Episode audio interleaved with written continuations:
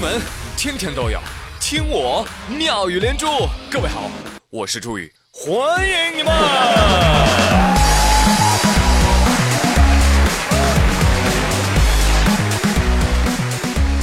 哎呀，非常的遗憾啊，朋友们，愚人节没有机会骗着你们啊。我呸！但是没有关系啊，朋友们，没有关系，这不还有清明节吗？对吧？清明节三天小长假，我告诉各位，我依然不更。那讲真啊，清明节假期就在眼前了。呃，这个节日可以说非常的 special，为什么呢？因为它是唯一一个过不成情人节的节日。呃，而且也是少有的不吃饺子的节日。在清明节到来之际呢，呃，预祝大家节日安康。哎，我懂的。话说最近有的城市啊，已经有了这个清明节过节的气氛了啊。呃，让我们把镜头对准昆明啊，说有一位色盲患者啊，经过手术治好了色盲，结果来到了昆明，哇，他当街崩溃了。请问这是为什么呢？听完这个新闻你就知道了。最近昆明西山区包括巡金街、书林街、环城路等多地这个沿街的店面啊，他们要求要换成一个统一的牌匾啊。呃，其实这个各地都有啊，都有。但是这几条街换的这个牌匾啊，哎呦，比较与众不同了哦，因为他们的牌匾呢多是黑底白字，或者是灰底黑字。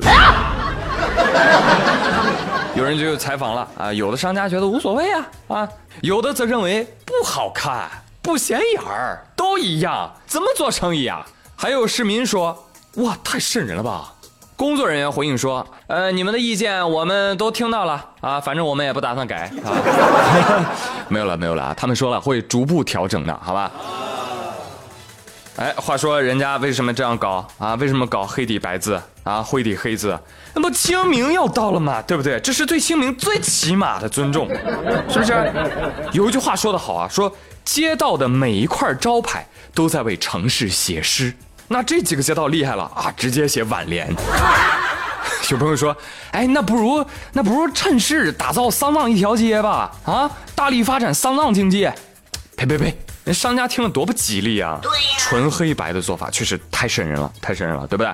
应该弄一点大红大绿的配色，对不对？门前挂几个漂漂亮亮的花是吧？每家门口都得放一个儿童模特，是吧？穿着红红绿绿的小衣服，再摆点金元宝，是不是？寓意招财进宝。哎，老板大相片挂正厅当中，这样就吉祥如意啦。所以说有些决策啊，听取一下大家的意见再做好不好？不要再搞这种拍脑袋的决定了，太傻了。对呀。哦，那或者哦，明白了，他们这么做不是为了迎接清明节，而是为了迎接愚人节。啊，话说小的时候过愚人节啊，同学都会跟你开什么样的玩笑？呀失火啦，被车撞啦，待会儿考试啦啊之类这些，听起来很不吉利。但是得知到被骗之后，哎，你却欣然的笑了，吓我一跳。后来呢，老师就批评大家，你看你们一个个的啊，为什么脑子里满是这种不吉利的想法呢？能不能开一些啊正面的、善意的玩笑，对不对？你比如说。这是我最喜欢的书，我借给你。哇，你知道吗？我这次考了一百分呢。哎，今天我过生日，我请你们吃饭吧。你看这样的愚人玩笑，多么的积极有意义。但是多年之后，朋友们，你再想想这一段，是不是觉得老师是真黑呀？什么意思？就是所有的好事都不是真的。这就叫以乐景衬哀情。那孩子们都是喜剧导演。而老师呢，却抓住了悲剧的灵魂所在。当然也正常啊，孩子们看到的世界挺欢乐的啊，但是成人看到的世界挺悲剧的啊。正常正常啊，人生不如意者十有八九、十百千万亿、十一百亿、上千亿，是吧？你看，连买个衣服啊都能遇上这么个糟心的事儿。当然这也不算是新闻了哈，上周的事儿。就在青岛西海岸新区，有一位毛女士，最近呢买了一件毛衫儿啊，上面印着不是毛，是 D I E die。然后呢，她就穿这件毛衫儿去开家长会了。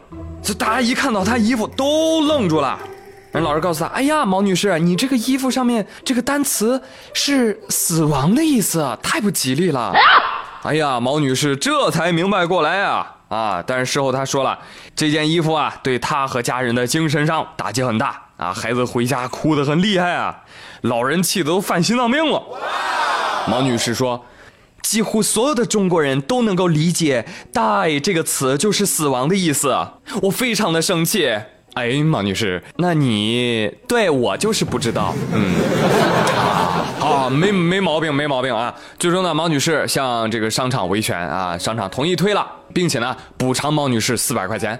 但是对此难以接受啊！我我可以说，毛女士啊，宽宽心吧，宽宽心吧。商场最多也就做到这样了，是吧？这还得亏是媒体曝光了，不曝光，我跟你说，他退都不会退你的。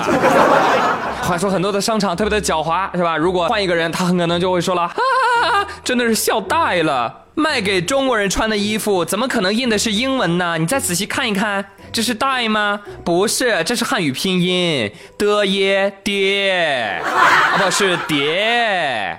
知道吧？蝶象征着什么？春天、自由，这么美好的寓意啊！你这位顾客，你这位顾客居然还来讹我们商场啊！哎呀，简直是没文化！哎，真的，你要换个不讲理的，说不定真就这样。但是这个事儿到底赖谁呢？律师说了，这个消费者的话呢，现在还是有人不懂英文的，对不对？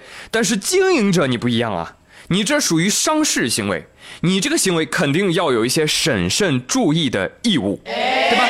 你不能搞一些不吉利的、侮辱人的、脏话、暴力、色情的，是吧？这些东西你不能往衣服上搞啊。所以说，商家还是存在一定过错的。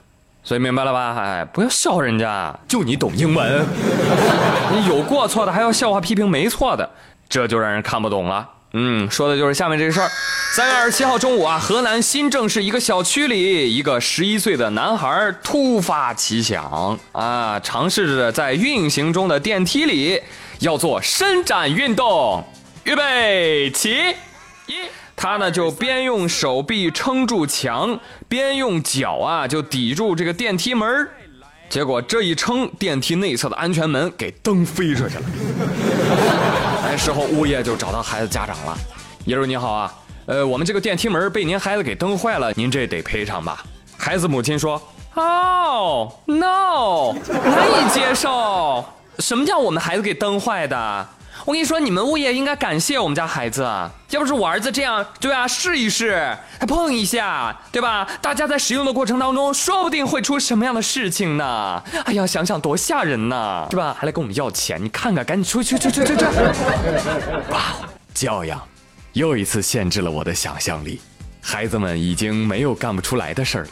电梯啊，它就是孩子的游乐场。尿电路板，反身登门，按键全亮啊！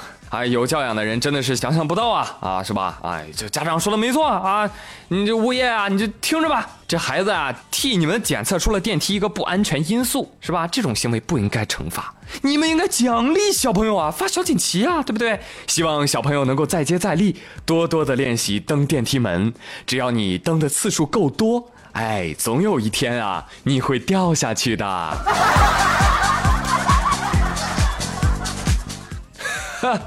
还有网友说啊，这个孩子我认识啊，很活泼呀，这睡觉的时候也喜欢乱蹬腿啊。要不是我及时打断了他的狗腿啊，说不定他就冻感冒了。啊，所以提醒小朋友们，不要做这种损人不利己的事儿啊。好了好了，今天的妙语连珠就说这么多，我是朱宇，谢谢收听，明天再会，拜拜。